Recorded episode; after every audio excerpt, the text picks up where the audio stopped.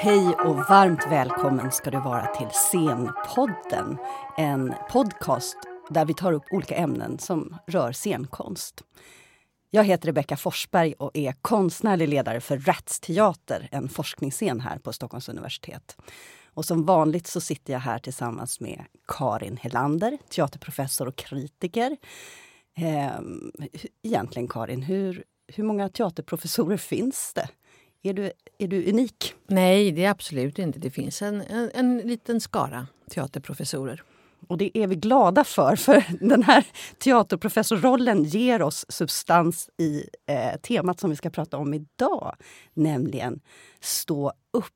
Och vår gäst här är Öss Nujen. Ja, hallå, hej! Hej! Ja, vad kul att ni ville ha hit mig. Ja, men vi är jätteglada att du Ja. pallar dig upp och tog dig hit. Kul att vi ska prata om stand-up.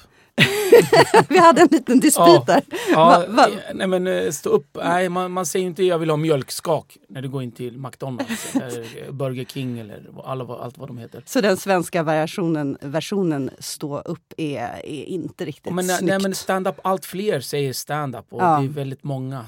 Stå upp, det säger det gamla gardet. ja. Alltså, men man säger stand-up nu för tiden. ja, men då de- säger vi, Karin, vi, vi får... Vi säger är unga absolut- och fräscha. Ja, så säger vi Jajamensan. stand-up. Vi säger stand-up. Stand-up ska Ja, vi prata. ja. Och eh, Öss, vad, vad är stand-up? För mig, det är ju olika för olika, men stand-up för mig det är att man eh, utgår från sig själv Mm. och hämtar skämt som man själv tycker eh, och skriver, alltså som man själv tycker är roliga och som, saker som själv har hänt en, som man gör på ett humoristiskt touch. Eller så har man åsikter och tankar kring vårt samhälle. Alltså utifrån sig själv, perspektivet är väldigt viktigt inom stand-up. Så det är aldrig roliga historier. Det är Nej. ingen så berättare på det sättet som berättar om ja, ja, det var en göteborgare och en stock. Utan det är ut, utgår från jag tycker, jag anser. Hörni, tycker ni också det här är roligt? Ja. Var, varför säger moderatledaren så här när sossarnas ledare säger så här? Alltså, så utgår man från sig själv och tycker och tänker saker och funderar. Och självklart alltid med en humoristisk röst. Skrattet är det absolut viktigaste. Hur, hur, vad skulle, hur skulle du benämna ämnet för dagen, Karin? Alltså jag, vet, jag är ju absolut ingen stand-up-expert men för ett antal år sedan så var jag med på en eh, magisterutbildning på Teaterhögskolan, eh, den skrattretande teatern. Och då var Babben Larsson där ett tag och eh, lärde studenterna stand-up-teknik. Och hade sin definition av stand-up och den ligger ju väldigt nära det du säger såklart. Och jag tänker att det är väl det som är själva kärnan i, i stand-upen. Ja, eh, vad är kärnan menar du? Ja, precis. Att man utgår från sig själv. Det finns liksom ingen roll, utan man Nej. är sig själv. Och och att det ska vara roligt och att det kan vara satiriskt aktuellt. Och att, att det är en ganska snabb konstform också. Jag tänker det är mycket som skiljer andra teaterprocesser. Det är liksom, det är inte repetitioner på det sättet som man har på en teater. Nej. Utan Du får ju du berätta om hur du Ja, hur, arbetar hur, med. hur går det till? Eh, nej men repetitionerna gör man ju själv med sig själv hela tiden i skrivande processen. Det är där som det, det mesta sker. Eh, och, om man till exempel skulle skriva 100 sidor stand-up så till slut så blir det bara fem sidor kvar. Oj. För att man eh, alltså benar ur, tar bort allt onödigt och, och behåller det som är absolut roligast. Ja. Eh, Så att det blir, och när man väl framför det eh, och vi ser att det, det blir då på en tio minuter så kommer man fram, nej, det är bara fem minuter som är roligt. Hur kommer man fram till de där fem Jo, minuterna? men, men för att det är så ett direkt tilltal och du får direkt respons från publiken. Du testar det på publiken? Ja, men så, det måste man göra. Man måste alltid testa det skarpt, alltså, tycker jag. Eh, sen har man ju lärt upp sig en viss förmåga. Så här, det här kan funka. Alltså, Mm. Man har en aning om, man tror sig kunna... Och så har man fel i alla fall ibland. Nej, men det är ju det är ju verkligen en... Det är hela tiden en process. Ett skämt som du kör igår som funkade jättebra på ett företag. Så går du till eh, vi säger Norra Brunnen klubb här i, i Stockholm och så testar du och så kör du samma material. Exakt samma material med samma betoning nästan, samma teatra, teatrala liksom, eh, gestaltning. Så funkar det inte alls. Uh, Ja, och, och det är för att du, nej, men, det är också för att man tappar kontakten med publiken då. Och, och, och tror sig, ja men nu har jag hittat det. Och så fort du tror det, då har du tappat det. just det. Så lyssnandet i st- stand-upen Ja, är man ska liksom vara- central? Ja, man ska vara väldigt intuitiv. Man ska Ja. hela tiden känna med, känna av. Är det det som är in. tekniken som, som Babben Larsson sa du eh, Ja, det tänker jag är en del av tekniken. Just det här här och nu och vara otroligt närvarande. Men sen också tänker jag det här med att också skriva sitt eget material. Det behöver man ju Mm. inte göra som skådespelare ofta. Det kan man om man vill ibland. Men, men du måste ju liksom leverera ditt eget material. Ja, och, och nu, eh, jag skriver ju mitt eget material helt själv. Men nu har det ju kommit allt fler stand-up-komiker som där, folk, alltså där, där, där det finns författare eller komiker som skriver åt andra komiker. Men då utgår de ju ändå från henne eller honom. Mhm. Ja, så att det blir ändå En ja, spökskrivare. ja, hens material. Då. då blir det ändå den. Ja, men, men man utgår ändå från sig själv. Har du någon som skriver åt dig? Nej. Nej. Har du, skriver inte. du åt någon annan? Nej, men jag hjälper andra. Ja. Och alltså vässa till deras eh, skämt och sådär. Det här med att det är ganska kort bäst före-datum också med skämten. Hur, hur fungerar det eh, med tanke på sociala medier? För jag tänker, tittar man på dig på Youtube, det finns ju massor med klipp. Jag jag beklagar. te- nej men det är ju är fantastiskt roligt. Vi är väldigt glada för, ja, alltså, vi är väldigt glada för att de ligger där. Men är det också till förfång för dig? För att ibland ligger där har man ju sett dem. Och så, Ja. Ja, men det är ju det som är dilemmat. Liksom, en teaterpjäs är ju på samma sätt, säger vi. Hamlet är ju nästan lika, likadan över hela världen. Sen kan man lägga det i en modern förlaga, man kan göra en hiphop-version, en operaversion. Och man, men storyn är densamma. Men så funkar det ju inte med stand-up. Och humorns, eh, humorns vassa knep är ju det här eh, överraskningen. Det här Mm. eh, ibland statusfallet eller det här, du vet, det här som man skrattar åt och tillkortakommandena. Ehm, Så om det har skrivits om något skämt som du har dragit, då kan du inte dra det på kvällen?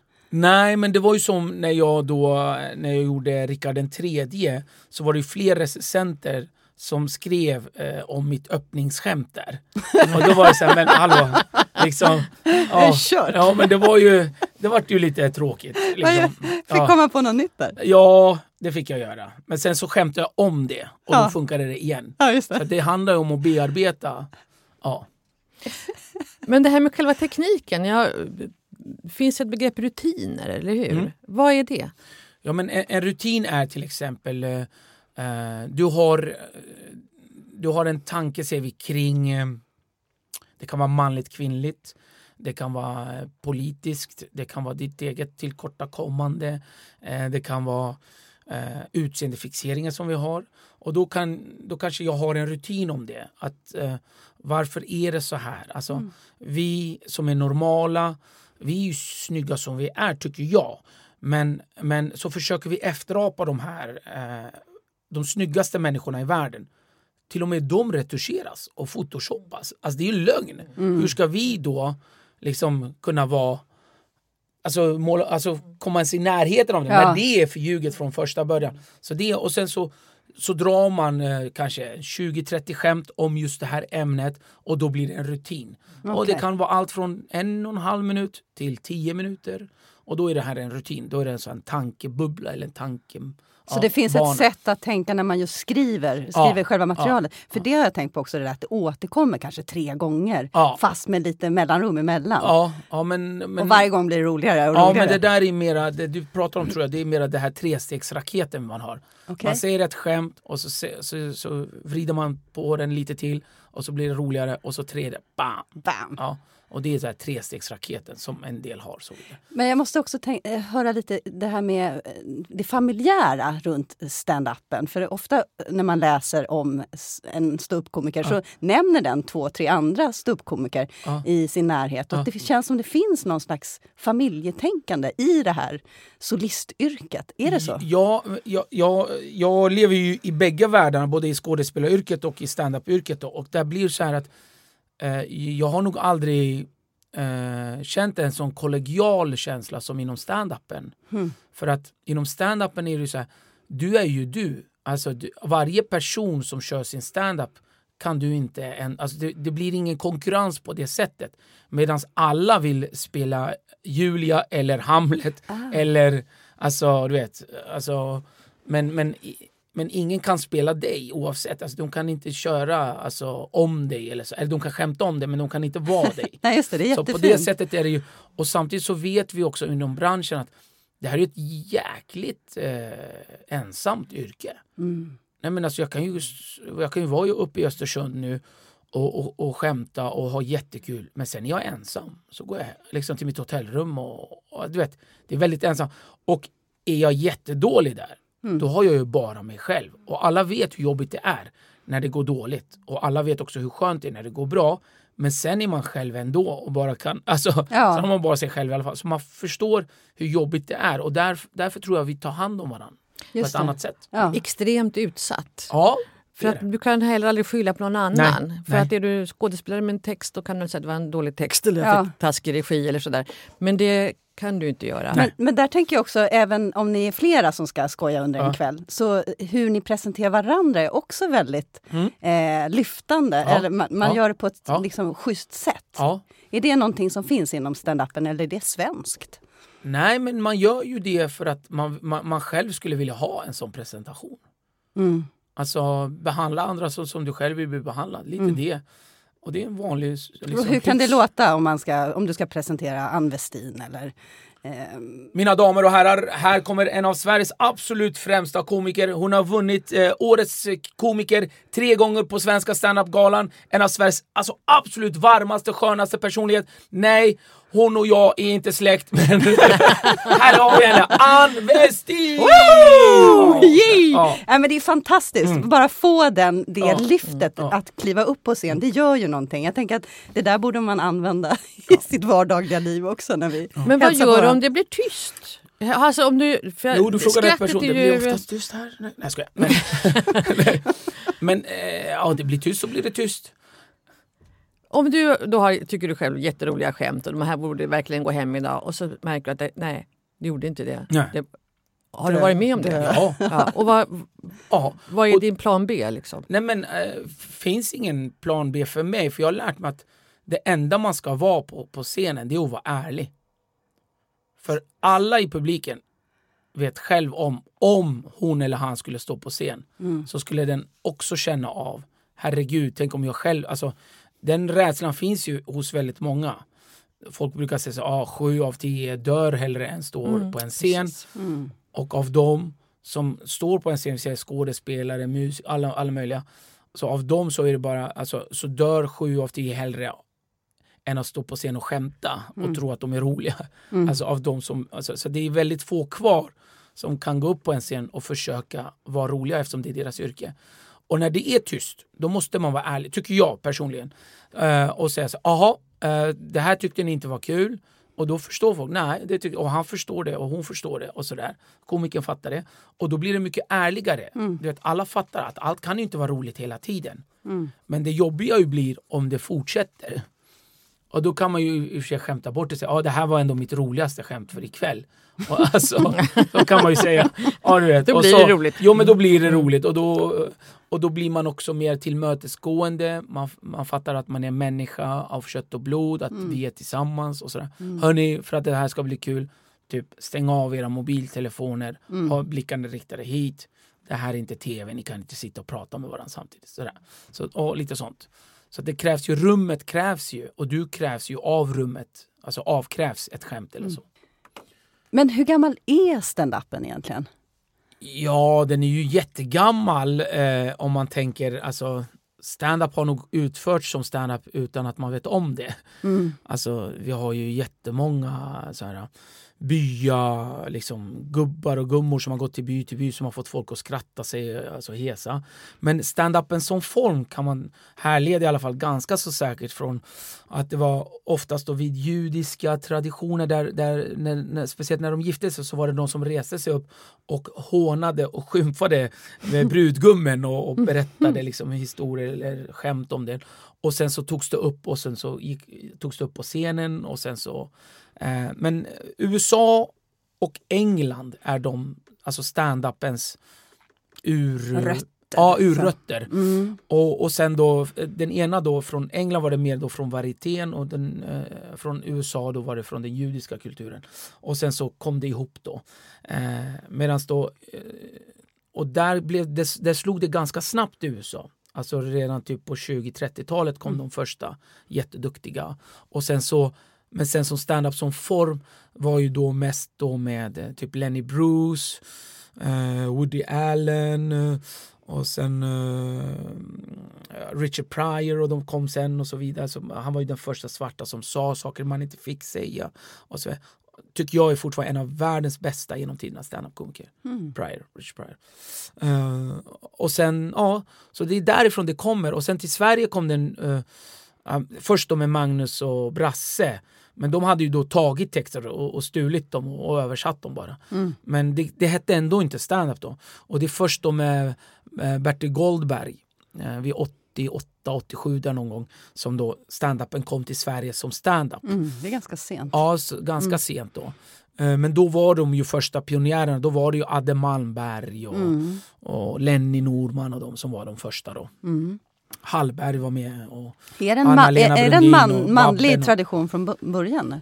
Nej, det var ju ganska snabbt en, en, eh, en tradition för, för, för den som tyckte hon eller han var rolig. Mm. Men eftersom vi lever i ett patriarkat där männen har företräde i alla former, på, på alla sätt, så är det ju så att män tar för sig oftare tyvärr. Men eh, kvinnorna är minst lika roliga, om inte roligare. Mm. Stand-upen är ju en specifik genre och konstform. Men det, du pratar om de här roliga gubbarna och gummorna i byarna. Jag tänker det finns ju ändå trådar till gycklar, gycklartraditionen. Ja. Så mm. måste det ju finnas. Eh, och, Vi har ju Kurdistan till exempel, de här Dengbej. Som är då, alltså, de är ju sådana. Alltså om jag tänker efter så, så är det ju någon form av... Eh, och de har bevarat både den kurdiska kulturen och traditionen. Den kurdiska kulturen är inte så nedskrivet. Det är mest en, liksom en, ja, en berättartradition som nu på senare 40-50 åren har skrivits ned och, och, och, visar på en fantastisk rik kultur. Men, eh, men, men där har jag ju liksom under senare år bara, fan det är ju det det är. Alltså det är ju det de är, liksom, mm. de här. Eh, de sjunger och alltså, de berättar så roliga historier och utifrån sig själv. Oh, jag var på väg till den här byn och, och då fastnade jag i leran och sen kom... Ja, du vet, så, och så berättar de och det är så fruktansvärt roligt alltså. Mm. Och, och, folk betalar och du vet, det är ju en sån. Mm. Och sen är det väl också en, en, en form av monolog. Mm eh, genre. Monolog är ju ett begrepp som, ja, dels finns det ju monolog, det är ju när en pratar helt enkelt. Så det kan ju finnas monologer också i en pjäs med många mm. roller. Ja. Känn monolog att vara eller inte mm. vara, mm. Hamlet i Hamlet ja. till exempel. Men sen finns det också monologer som, som en hel pjäs där en skådespelare framför hela texten, som ju du också gör. Mm. Uh, och stand-up är ju någon form av monologform, även fast den har väldigt specifika betingelser ja, då. Med det här att det ska vara roligt och det är eget material och så. Men hur, kommer du på, hur kom du på idén att börja med stand-up? Hur började det för dig? Nej, men jag, jag provade stand-up maj 99 på Ängelen i Gamla stan. Och det var efter att eh, några av mina kollegor hade tagit dit stand-up-komiker. Och sen innan dess så hade jag ju också då eh, till exempel sett Eddie Murphys eh, Delirious och Raw och sådär. Så jag hade redan en, en viss fascination och en viss, eh, säger man, alltså, inte längtan men beundran mm. för, för den konstformen. Samtidigt som jag då i det, i, i, i det tillståndet jag var i då fanns inget annat för mig än att vilja bli skådespelare. Ah. Så att göra det här var ju liksom att Ja. Gå ifrån det lite? Ja, inte gå ifrån men göra ett, ja, ta, liksom, ta, ta en, rikt, en annan riktning helt enkelt. Uh, sen finns det ju väldigt många beröringspunkter självklart. Men, men det var ju så här, och så testade jag, så gick det jättebra första gången. Men sen andra gången gick det åt helvete. Vad jobbigt. jag får så ont i magen ja, när du det, säger det. Jag också. Jag tycker det är det värsta man kan och jag utsätta tänk, för. Jag har tänkt på det där ja. jätte, alltså jätteofta faktiskt. Jag tänkte, om jag hade haft jättedåligt första, då hade jag nog inte gått upp den andra. Nej, jag hade nog inte gjort det. Då ska, hade jag nog tänkt, men det här är inget för mig. Men eftersom det gick bra första gången och så gick det jättedåligt andra så började jag analysera istället. Tänkte, varför funkar det då och varför funkar det inte nu? Vad, vad, vad gjorde jag för fel? Vad hade jag för förberedelse? Hur tänkte jag där? Varför la jag det skämtet på det sättet? Och så, så börjar man liksom mm. ja, bena ur akten. Mm. Ja, och sen så blir man självkritisk och självresonerande och så får man så till slut så får, når man förhoppningsvis någon form av självinsikt. Mm. Men, men går det att lära sig? Har du gått någon stand-up-skola? Nej, jag är autodidakt där. Mm. Utan jag... Eh, men det, har det bästa är ju eh, att lära sig av andras misstag. Ja. Att, att hänga och titta? Ja, och enkelt. titta, titta, titta och få inspiration och få liksom säga, ja det där gjorde hon så jäkla roligt. Mm. Varför gjorde hon det? Jo, hon spelade upp de karaktärer som Mm. hon härmade till exempel. Det kan vara en sån grej. Mm. Och så kan man titta på någon annan bara, men herregud vad roligt det där var utan att spela en enda karaktär. Har det förändrat dig som person att hålla på med stand-up? Nej, jag tror jag har samma bokstavskombination och haft det hur länge som helst. Tror jag. Nej, men jag, tror, jag, tror, jag tror att det som har förändrats i alla fall, det är ju att jag har nått en helt annan publik än vad jag skulle kanske gjort som skådespelare. Och eh, jag har nog också nått längre. Så Mm. kan man säga. Har du någon st- st- stand-up-mamma och någon stand-up-pappa? Ja, alltså där måste jag ju då ge cred till såna som Babben och Ann Westin och eh, Anna-Lena Brundin och även då Lenny Norman och Thomas Oretsson och även Adde Malmberg. Eh, där de faktiskt var eh, jättefina Mm. och behjälpliga och gav råd och tips. Och, Men du har haft någon sån skola själv? Startat en sån Ja, jag utbildning? startade en skola sen. För jag, eh, alltså, jag tänkte så här, men hur... För, för i början så tänkte jag, och jag håller fortfarande fast vid det, jag tänkte så här, det viktigaste är ju konstformen, inte vilka som utövar den. Så att när, när jag då började med stand-up, där maj 91, började testa, och sen så tänkte jag, så kollade jag igenom hela branschen. Stand-up var det värsta du kunde syssla med då. Mm.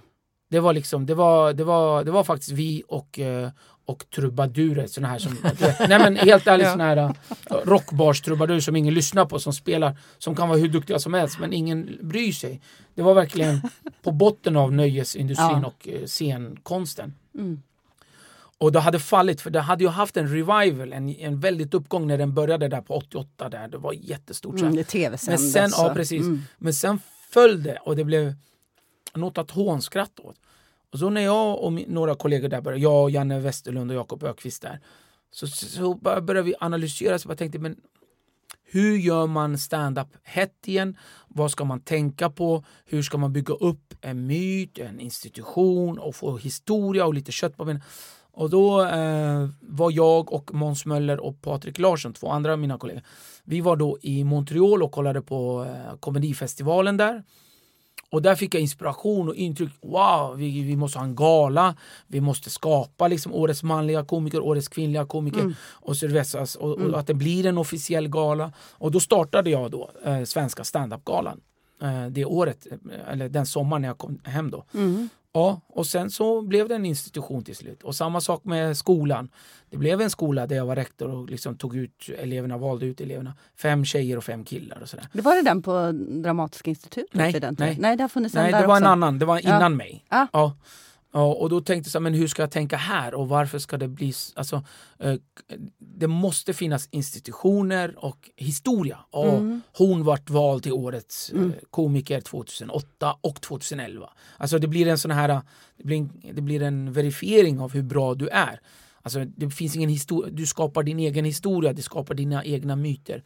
Så då, då byggde jag upp den här eh, plattformen tillsammans med Jakob Ökvist och Janne Westerlund.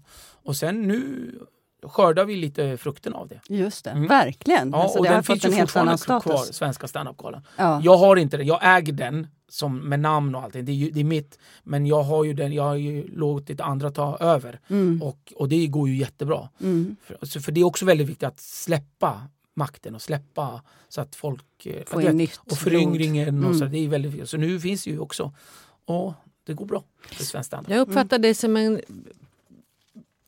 politisk stand-up artist. Alla är ju inte det, tänker Nej. jag, men du är det. Eh, varför? Jag känner så här. Eh, jag älskar ju komiker som kan få folk att skratta i 40 minuter och så går de hem. Alltså, det, är ju, det är ju jättefint. Och jätte, alltså bara bara få, få slippa den här hemska världen eller omvärlden ibland och ens egna bekymmer. Bara det är stort nog. Men jag tänker så här, har jag fått 40-45 minuter av någons tid så vill jag ge någonting. Alltså, en, en, en tanke så att den kanske tänker om, tänker till, tänker på nytt och så vidare. Jag, jag, jag känner så att jag vill, jag vill ha någonting sagt om min tid och samtid. Att det här är, om det fortsätter så här så är det ingen bra framtid. Lite så, tänker jag. Alltid. Och hur, hur känner du, med, jag tänker med humor Mm. eh, och publiken. Vad, vad är det som egentligen händer i en publik, tror du, när man får skratta och när man frigör de här eh, endorfinerna? Vad, vad kan man åstadkomma i, i ett sånt rum? Jo men det finns, det, det heter ju det här förlösande skrattet och, och den här insikten, åh nej, skrattar jag åt det här, varför? Och det där stämmer ju. Och fast vi skrattar åt det här eländet och så vidare. Det finns någon form av gallhumor i det och så finns också, då blir det också en självrannsakan. Men herregud, det är verkligen så här. Alltså när man visar det absurda i till exempel att Miljöpartiet är för kolkraft. Inte här, men i Tyskland. Ja, ja, alltså, ja, det är ju ja. absurt liksom, Ja. att man går emot sina egna värderingar och så vidare. Och, och, och det, det kan ju också ja, bidra till ens egna... Ja. Ja. Man, man öppnar och ser sig själv också. Det är väl Exakt. det. Sen Och tycker jag... Kan sen tycker- skratta åt sig själv. Ja, sen tycker jag stand-up är precis som... Eh, om du har en tablett med, säg, vi, alltså du har en vaccin här, eller någon, någon form av tablett som ska göra det bra. Men den smakar ju äckligt. Alltså, det, om det här är budskapet, då, du ska, du ska få tänka. Men så är, så är vi sockerlaget kring. Så stand-upen är liksom att du kan Fint. svälja saker. Först är det sött, men sen får du ändå i det och sen kanske det blir där- Men i början är det sött i alla fall. Sen får du ändå i dig det här. Med Så öppnar socker i kan- botten går en medicin Exakt så, ner. Mm. exakt så är det med standup, tycker jag. För, Ja. att, för att bara stå där och vara en demagog eller en agitator, alltså till slut så tröttnar folk. Även hur skicklig du är. Alltså, och så vidare. Finns det ämnen där du har tvekat? Kan man vara rolig om det här? Eller finns det tabun som ändå är, här går någon slags gräns, här kan jag inte vara rolig? Det finns ju en knut inom standup där man inte får skämta. Det är som en böld, Det heter cancer. Nej jag ska. Men eh, alltså, ja men där till exempel. Alltså, men folk tycker att man inte kan skämta, men man kan. Man, man bör. Ja, jag är av den uppfattningen. Så här brukar jag säga i alla fall. Man kan och bör kunna skoja om allt. Men allt man skojar om och skämtar om behöver inte vara roligt. Det är det som är det roliga och oroliga med skämtandet.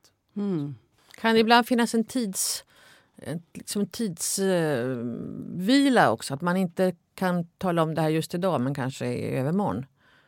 Ja, det finns ju en sån. Liksom, eh, ja, men till exempel, man gjorde ju inte direkt vågen efter tsunamin. Nej, precis. Alltså, Nej, alltså, nej. nej. alltså, det är ju liksom, det finns ju en sån där sak. Och, och jag, jag, jag skämtar ju till exempel bara veckan efter så skämtade jag om World Trade Center olyckan. Alltså inte bara olyckan utan framförallt, jag, nu höll jag låta som Åsa Romson, men World Trade Center-attackerna, terrorattackerna där.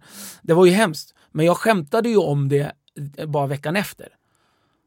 Då, då var mitt skämt, det här är ju en, ett, en variant på den här koncentrationslägervakten. Ni vet, ja, min, min farfar var faktiskt på en koncentrationsläger. Och nej, vad hände? Ja, han dog där. Och vad, nej, ja, äh, det var han som föll från vaktposteringen. alltså, ja. Medan min var då, alltså, ja, eh, och, eh, ja, eh, ja, det var, jag har dåliga minnen av World Trade Center-attacken för att en av mina släktingar dog där. Ja, det var han som flög planet. Och, ja, så det var, ja. Men kan, får, Det du mycket, ju- får du mycket reaktioner då? För jag kan tänka mig alldeles tätt inpå där så en vecka efter att folk kan bli arga eller Ja, folk blev arga. Jag körde ju Ja. det skämtet i USA något år senare. Oj. Ja. Det gick åt helvete. Var det så? Ja, det gick åt helvete. Men när det går åt helvete, kastar folk tomater? Eller Nej, hur men man jag är, sådär, jag är ju dum i huvudet på riktigt så jag stod kvar och började jiddra med dem istället på publiken. Nej men det var bara något år efter så var vi där och så skulle jag köra stand-up. Jag tänkte ja men nu ska jag bli en internationell stand-up-komiker. Jag ska köra på engelska. Ja, det gick ju snabbt. Nej men då stod jag på en scen där i, i- Manhattan då, en stand-up-scen. Och så körde jag Hi, it's very nice to be in New York but I've got some bad memories from New York because one of my relatives died in 9-11. It was Ja. he who flew the plane. Oh, shit. Och en kvinna hon bara Oh my god no! Och arrangören bara försökte göra med, så här, du vet, och försökte få bort mig från ljuset och, och jag fortsatte liksom och bara Vifta med armarna. Nej men jag fortsatte ju så här, jag bara, "Ja, men, och så, sa, så sa jag något bara What the fuck is wrong with you guys? You talk about your land as a land of the free, freedom of speech, is this it? This is exactly what the terrorists wants us to do. To live in fear, to not to, to joke, to, du vet, så här. Och så var några i publiken bara yeah, yeah. Det är som en Ja, dålig. B-film. Började folk applådera sakta men säkert. Men, det var, det, men giget lyfte ju aldrig. Det var Nej. ju ingen bra gig. Nej, det men, var inte så att du fick fler nej, nej, men jag ger ju inte upp. Jag, jag tycker det finns något roligt. De behövde inte lyfta ut det i alla fall. Det var nära. Men har du, förlåt, jag måste bara höra, har du också skojat på franska? Alltså har du varit i Ja, Frankrike? det har jag gjort. Eftersom Och, jag vet eh, att du pratar ja, franska. Eh, jag körde för teamet där i Frankrike Mm. och då skrattade de. Och det var faktiskt en vändpunkt för mig i mitt liv. Aha. Eh, för innan det så har jag alltid haft eh, eh, lite form av dålig självkänsla. Alltså jag har haft, eh, det är skillnad på dålig självkänsla och, och alltså ha, eller ha självförtroende. Så här. Eh, dålig självförtroende. Men ja, man har ju haft självförtroende i, i form av att man har stått på scen. Mm. Men fastän man gör det så kan man ha dålig självkänsla ändå. Och, och jag kände aldrig att jag var riktigt bra eller alltså att jag ah, är det här, är det här, du vet så här, man tänker ju så hela tiden. Ja, jag är bluff, det här är nog inte, du vet. Ja, men sen så när jag, så bara kände jag när jag hade kört det då i Frankrike, fan jag kan ju skoja på fem språk. Hur många kan det? Jag kan få folk att skratta på fem språk. Fan, jag är bra. Ja. Alltså, det, det gjorde mig något. Och då eh, gjorde jag min första enmansshow som heter då Dålig stämning. Efter Och den kom, vilket år var det? 2011 11 ja. tror jag. Det började med det i alla fall. Mm, för du har gjort några stycken sådana Ja. här enmansshower. Ja. Hur, hur skiljer sig de från det här stå upp? Eh, Nej, men det här, eh, om, du, om, du, ja, om, du, om du kör stand-up liksom oftast på klubbar så, så är ni två eller tre styckna. Mm. Men om du kör stand-up för ett företag då kanske, inte alltid, men då kanske du, så specialskriver du för det företaget eller kommunen eller fackförbundet eller vad du uppträder för. Mm. Eh, och sen, ja det är det liksom. Medan din enmansshow då, eller one woman show då, så gör du ju eh, Ja, då gör du ju liksom utifrån en tanke. Det behöver inte ens vara det ibland. Alltså, det kan ju vara bara, ja, eh, om vi säger Ann Westins bästa, alltså, så kan det vara. Och så är det 90 minuter, fantastiskt Just det. roligt. Ja, man behöver inte ha en, men det är bara du själv utifrån dig och sådär. Medan de andra är ju då oftast i ett sammanhang. Ah. Alltså du är för ett företag på en klubb med andra och så vidare. Så vidare. Men inte ens i de här 90 minuters då? Det, det, det finns liksom ingen handling eller röd... Jo, jag har alltid. Du har ja, du Ja. har alltid det. Ja. Ja. Berätta, vilka teman har du haft? Och har? Nej, Men dålig stämning var ju dålig stämning. Alltså att jag inte väjer mig för det. Och jag hade då valt med flit. Jag gjorde en pastisch på ehm, Michael Douglas film, kommer ni ihåg det? Falling Down. Mm. Där han står där. Så gjorde jag exakt samma fast med mig då. Med mikrofon och eh, alltså att jag... det med- Just att han, han tröttnar till slut på samhället och gör upp med, med sig själv. Men han gör ju inte det på riktigt. Men, Mm. men han gör upp med samhället. Fan ska det här vara en hamburgare? Och så kolla bilden. Och så, det är så här, alltså, Att man går mot det förljugna och så vidare. Och då gick jag både mot mig själv, mot vårt samhälle Sverige och så gjorde jag upp också med min far. Och att jag aldrig var rädd för dålig stämning. Jag skapar oftast dålig stämning. För att jag säger alltid vad jag tycker och tänker och då blir det fel. Och vad är vi mest rädda för i vårt land? Jo, dålig stämning. alltså, vi säger nej, nu vart det dålig stämning här. Ja. Och alltid någon som bara, "Ah, lite kaffe på det här. Vi täcker, vi täcker, ja, vi täcker upp det. och, och lite, Ja. lite Ja. sådär. Ja. Och vad händer då och vad säger det om oss och sådär. Ja, så. Det där är jätteintressant. Men eh, vad gjorde du upp med din pappa? Nej men hur, hur han var mot mig. Jag fick ju stryk ända upp tills jag var 18. Mm. Så. Nu vart det dålig stämning här. Ja, Ja, nej, nej men det var ju så. Men eh, jag älskar honom nu och han älskar mig så Ja. vi har ju gjort upp. Och det är det här som vi är så rädda för. Mm. Eh, oftast anledningen till att vi är rädda för dålig stämning det är för att vi Åh nej, nu blir det tråkigt, nu blir det jobbigt. Mm. Men istället så går vi och lever i den här unkna stämningen Mm. I flera år. Mm. I flera och årtionden. skuld. Alltså, nej, och- men, mm. Och så går man omkring Mm. och biter ihop och biter ihop istället för bita ifrån. Alltså och säger ifrån. För att det, ja, men vi kan ha dålig stämning i kanske en timme, en vecka eller en månad. Men sen har vi rensat luften.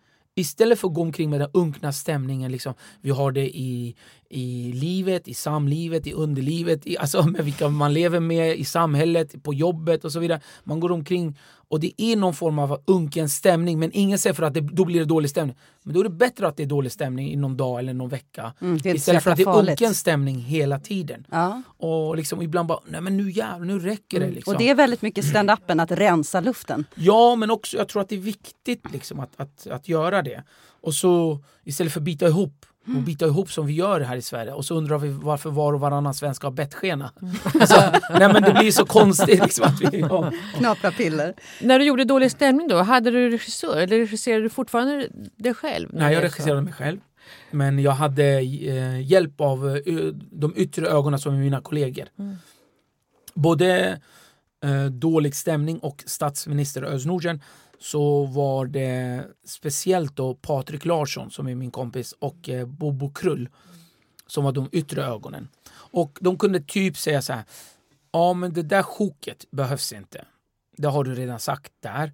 Och så kunde de säga så här. Ja men om du lägger den rutinen före den här rutinen så blir det bättre dynamik. Så. Mm. Ja. Och det är jäkligt viktigt. Men du är din egen, eh, liksom, ditt eget företag. Du har alltid varit det.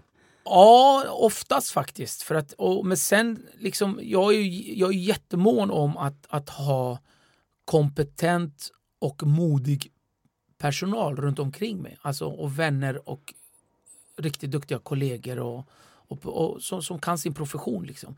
Att det finns ju kompetenta människor där ute, jätteduktiga, men de är inte modiga och då, då går de inte igenom min... alltså, nej, men jag, jag, det måste finnas... Ja, vi måste kunna tänja, vi måste kunna tänka om, tänka nytt. Och hur gör man det här? Hur får man fram det på ett annat sätt? Och det kan vara bara ett litet ljusbyte, men att man ens vågar det. Liksom. Just det, och en av dina starka mentorer just nu har varit Björn Granat. Ja, fantastisk man. För han har regisserat eh, Ja. Rickard den tredje som Ja. du gjorde på Södra Ja. Teatern. Ja, jag skulle inte klara det utan honom. Varför då? Nej, Vilket men var han, han, har ju, han har ju lärt mig grunderna i Commedia dell'arte, gycklartraditionen. Eh, och han gjorde det redan då när jag då fick ärva hans Mistero Buffo, Mm. Dario Fos mästerverk. Eh, där det är fyra olika spel. Då. Det är Gycklarens födelse, Bröllopet i kanan, Lazarus återuppståndelse och Bonifacius den åttonde. Eh, och där jag då spelade 86 roller själv. Mm. Som han då hjälpte mig. Det var första gången ni Det var första gången, men då fick jag ju ärva hans. Ja. Han hade gjort den i 28 år eller vad det var. Är en legendarisk, Legendarisk, faktiskt uppsättning ja, med Björn ja, Granat. vet. Mm. Och jag hade då, det här är också en sån här grej som jag håller på med, idiot som är. Nej, men då hade jag då, eh, jag, jag jobbade på Dramaten då ett år. Eh, Som skådespelare. som du, blev, du skådespelare. har ju också skådespelat Ja. väldigt mycket. Ja, och det var, eh, det var en sån här, under en sån här, du vet, skitår som det heter då, som jag kallar det för. Så här var det mångkulturåret. Ja, alltså ja. jävla pinsamt Ja, det var liksom. Det det var, så här, verkligen så här. Och jag var totalt emot det. Jag ville inte. Eva Bergman gick kanske fyra, fem promenader med mig runt Djurgården för att övertyga mig. Ja. Ja, men hon, hon var fantastisk. Men det var ju tur. Även om vi säger att du vet, det var ju bara ett år och sen var det, ja nu har vi haft, det är som Ja. TV4 har, noll rasismvecka och så har man full rasism Ja, resten av året. ja. Har vi Ja, klarat det av det ja, nu har vi klarat av det. Men då hade de klarat av det, säger vi. Men, men det var då jag fick träffa Björn Granat. Och vi har fortfarande hållit ihop. Och under det året så gick jag omkring och tjatade på han. Snälla, snälla, jag vill göra den här. Jag hade ett mål. Hade du sett den då, Mr? Eller? Nej, jag visste att han var den bästa. Jag hade inte sett honom, men jag hade liksom... Eh, jag hade läst den och jag hade då sett några saker på, på nätet med Dario Fo. Och, och, och jag, hade, jag, jag vet ju också att det är alltså, den bästa i hela Skandinavien, om inte Europa, efter Dario Fo, är Björn Granat. Alltså Mm. hans, det var ju Lars Ring, tror jag, eller var det Leif Stern som skrev hade det inte varit för Björn Granat så kanske inte han hade fått Nobels fredspris, eller nej, för Nobels eh, eh, litteraturpris. Just Vi det. kanske ska Ja. säga någonting om Dario Fo. Ja. Ja, den Eh, italienska eh, Italiensk dramatiker, Ja, dramatiker. författare, Författare. Regissör. Ja. Väldigt politisk, vänsterpolitisk alltid. Eh, satirisk, socialt Ja. medveten. Ja. Eh, Fick Nobelpriset som du sa. Ja. Och 97 va? Eller Ja, 90? 97 tror jag. Ja. Mm. Och har också spelats mycket i Sverige, inte minst på 70-talet. Och Inte bara har av en, Björn hade en Granat. egen teater Ja, en egen teaterkollektiv. Ja. Och eh, jag vet många fria grupper på 70-talet Ja, spelade ju ja. hans pjäser, Pistolteatern Ja, vi och betalar andra. inte, Vi betalar inte, inte. betalar Ja. inte. Men sen har ju verkligen Björn Granat blivit den Ja, person som har förkroppsligat. ja. Mm. Och så fick jag då ärva den av honom då. Mm. Hans Mistero Buffo som han Mm. gjorde. Föreställningen. Ja, men det var efter ett år av tjat. Det är fantastiskt. Herregud vad jag tjatade. Alltså, han tänkte, vad är det för jävla idiot? Säkert. Men fan, typ så här, du vet. Nej, men vad är det för fjant och sådär. Ja. Men sen sakta men säkert liksom. Och hur lärde jobbade han. ni då? Ja. Jag tänkte med mästare, var det mästare, lärlings... ja var, exakt så var det. spelade han före? Ja, han visade. ja. Och han eh, förklarade också hur Mystero, Mystero Buffo är uppbyggd. Det är en koreografi. Det är ju runt det kristna korset. Mm. Alltså om du, nu kan man inte säga det, men om man tänker sig en scen och så delar du upp det som i ett kors. Mm. Alltså om du har rektangulär scen så delar upp det som en kors. Så är det framåtrörelsen och bakåtrörelsen. Och sen har du sidorörelserna, det är där liksom Mm. korsets längd går. Så är vi. Och sen så kan du göra ibland gregoriansk kors, du vet, så här, Mm. och sen går du tillbaks och sådär. Och hela den är uppbyggd kring det kristna korset, Mistero Buffo. Det är också därför det heter Mistero Buffo. Alltså eh, skämtet, eh, eh, att man driver med det mysteriet, med det kristna mysteriet och hur man gör det då. Ja, och så lärde han mig alla figurer, alla gester, mimik, hur man ska tänka, när man ska byta karaktär och hur man gör det effektiv, effektivast. Då. Eh, ja, jag har honom att tacka för allt. Ja, äger du den här nu då? Har du, är det din nu? Ska du föra den vidare till nästa? Nej, det är fortfarande min mästares. Det är fortfarande Björn Granaus, men jag, jag gör ju den så här också. Men, eh, men jag har ju fått ärva den. Alltså, det är ju, den är ju på mig nu. Och nu har ni samarbetat igen efter några års Ja. uppehåll. Mm. Och då blev det Rickard den tredje, Ja. Shakespeare. Ja. Hur var det? Ja, det var mäktigt tyckte jag. Att få jobba med Björn igen och, och också se att, att hela tiden att jag har så mycket kvar att lära. Mm. Alltså det är man blir. Och han är en mästare. Han är, jag brukar säga att han är som ett hav av visdom som jag bara sörplar i mig när jag träffar honom. Han är fantastisk. Och det var, jag satt ju i publiken där. Det var också spännande att se eh, en komiker i en sån allvarlig roll, tänker jag. Och i en sån grym roll som den tredje är. Jag tror att publiken var lite chockad, för man är van att här kommer ös, här kommer ett skämt. Och så kommer inte de där skämten, utan det kommer allvar. Och ja, det fanns ju humor Ja, också. ja. Men, men, men i, i grunden så är det ju ett eh, krigsdrama Ja. som utspelar sig framför oss. Och du gör alla rollerna. Ja, det, det, jag, jag gillar den. Jag, är- jag är stolt över den. Den är jätte, Ja, jättefin. den, men det, det hade jag inte kunnat göra utan Björn Granaus. Vad, har, vad, vad, har, vad har din erfarenhet av att vara stand-up-artist gjort för dina rolltolkningar i Mr Buff och Rickard III? Alltså vad har du, du måste tillföra tvärtom. någonting annat. Jag tror att det är mer tvärtom. Okej. Alltså det, jag började ju som skådespelare, Ja. eller ville bli det, det, det. Men det har ju tvärtom gjort min stand-up mer effektiv. Alltså det har Mm. gjort den mera levande, det har gjort den mera dynamisk, den har gjort den mera visuell. Alltså min stand-up är ju mer visuell. Jag står ju knappt still ibland utan jag gör, alltså du vet, jag... Mm. Det är väldigt mycket gester i Ja, Rickard den tredje ja, till exempel. Alla ja, karaktärer har Exakt. en, en rörelse. En, en, en verkligen Mm. uttänkt liksom. Mm. Och, och, och där koncentrerar jag mig till exempel bara på händerna. Ja, det var, varje karaktär hade en, en viss form, alltså en rörelse med handen eller Mm. hur, hur man var. Och, och, och, och det gav också publiken en, tror jag, lättfattlig, ja men det är hon, det är han. det. Man Signalsystem. Ja, Ja. men så här snabbt liksom. Ja. Eh, men men, men det, det vi inte får glömma här det är att både stand-upen och monologen, alltså de här eh, teatermonologerna, det är, ju, det är ju egentligen samma familj, alltså det är ju samma stam. Eh, och sen har det då två stora skälkar, eller vad som man säger, två stora grenar Mm. eh, dragit sig ur där. Men det är ju samma eh, grund. Och det vi inte oftast tänker på, att en monolog är aldrig en monolog. Det är en dialog. Mm. Så fort att- det inte är en dialog, då, då tappar folk intresse. Med publiken tänker Ja. du? Då, då, då, då kan du lika gärna sitta i ett rum och prata för dig själv. Och tycka att du är bra. Att du, nu Men du, hur menar du att publiken, om jag eh, sitter i publiken, hur, hur är jag en, en samtalspartner för dig? Jo men till exempel nu i då Rickard den tredje. På det sättet jag gör den så är det ju en dialog hela tiden. Alltså det är en blinkning hela tiden mot, mot publiken. Ah, Mm. du fattar vad det här kommer ske nu va. Och sen kommer hon och snart kommer Elisabeth. Och hon litar inte på mig. Och gör rätt i det. Alltså det är hela Mm. tiden en, eh, en, en, en Överenskommelse. överenskommelse. Mm. Det är vi, vi förstår det här rummet, det är jag och nu ska jag in här. Åh, min drottning! Åh, alltså, Mm, och sen är man, eh, ja. Och utan den här dialogen, utan den här överenskommelsen, utan den här äh, ja, dialogen. Ja, alltså, vi har ju, ja, ja, eh, så tappar du allt. Ja, och, du då har- finns, då du finns, det- och det är samma sak med standupen. Det är exakt samma sak där. just det. Du har också spelat många kvinnor, Ja, tänker jag. Jag, jag såg dig i någon, eh, en kurdisk kvinna. ja. Säger Tjock- vad hon- tjock- Tjocka tjock- kurdiska kvinnan säger vad hon vill. Säg vad hon vill. Är det, varför har du spelat som kvinnor? Jag har nog aldrig varit rädd för att ta fram den sidan. Eh, för att det är en eh, fin och vacker sida som, som har betytt jättemycket för mig. Jag har ju en jättestark mamma, jättestarka systrar. Jag har, blivit, jag har varit omgiven av starka kurdiska kvinnor hela mitt liv som har räddat både samhället och sina barn och språket och kulturen och så vidare. Och eh, ja, jag, är, ja jag, jag tycker det är en bra jag har aldrig skämts för det. Och, det. och det viktigaste att göra det är att aldrig göra det till en karikatyr.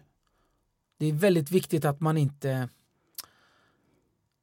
ja, att, att man inte fjollar till sig och tror att så här är det. Utan Mm. då är du det.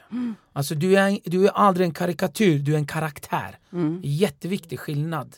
Att man aldrig förlöjligar det man spelar. Mm.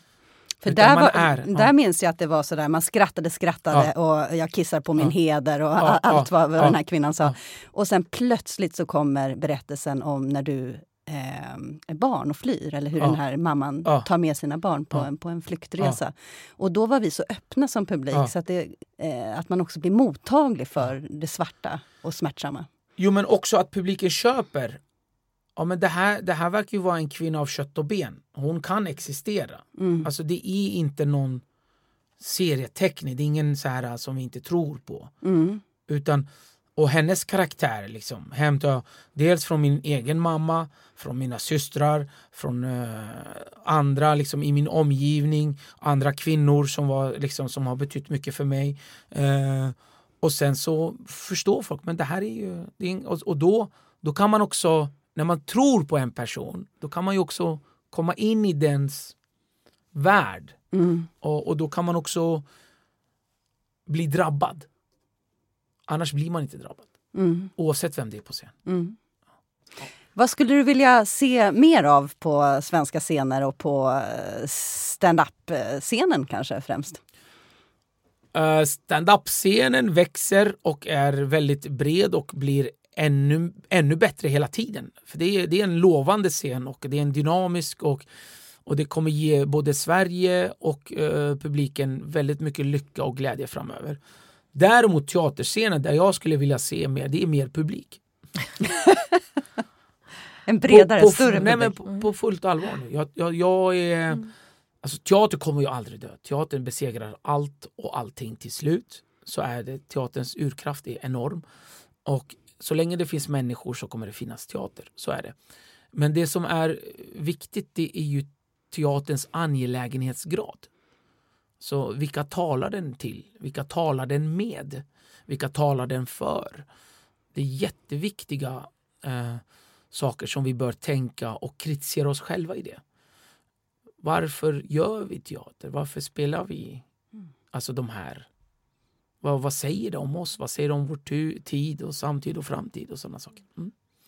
Tack eh, Özz Nujen. Vi ska avrunda här. Eh, Det har varit fantastiskt spännande och roligt att prata stand-up tillsammans med dig. Tack! Och tack Karin för bra samarbete igen vid mikrofonerna. Tack själv Rebecka. Ni hör oss igen om ett par veckor. Då har vi en ny spännande gäst. Ni är varmt välkomna då. Puss och kram!